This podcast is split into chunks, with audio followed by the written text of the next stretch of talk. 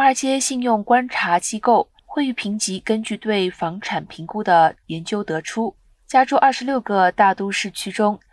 估计有一半的房屋价值至少被高估百分之十，其中南加圣地亚哥排名第一，房价高估占百分之二十二，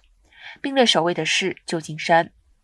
范杜拉县排名第七，高估百分之十四；洛杉矶长堤安纳海地区第十三名，高估百分之十。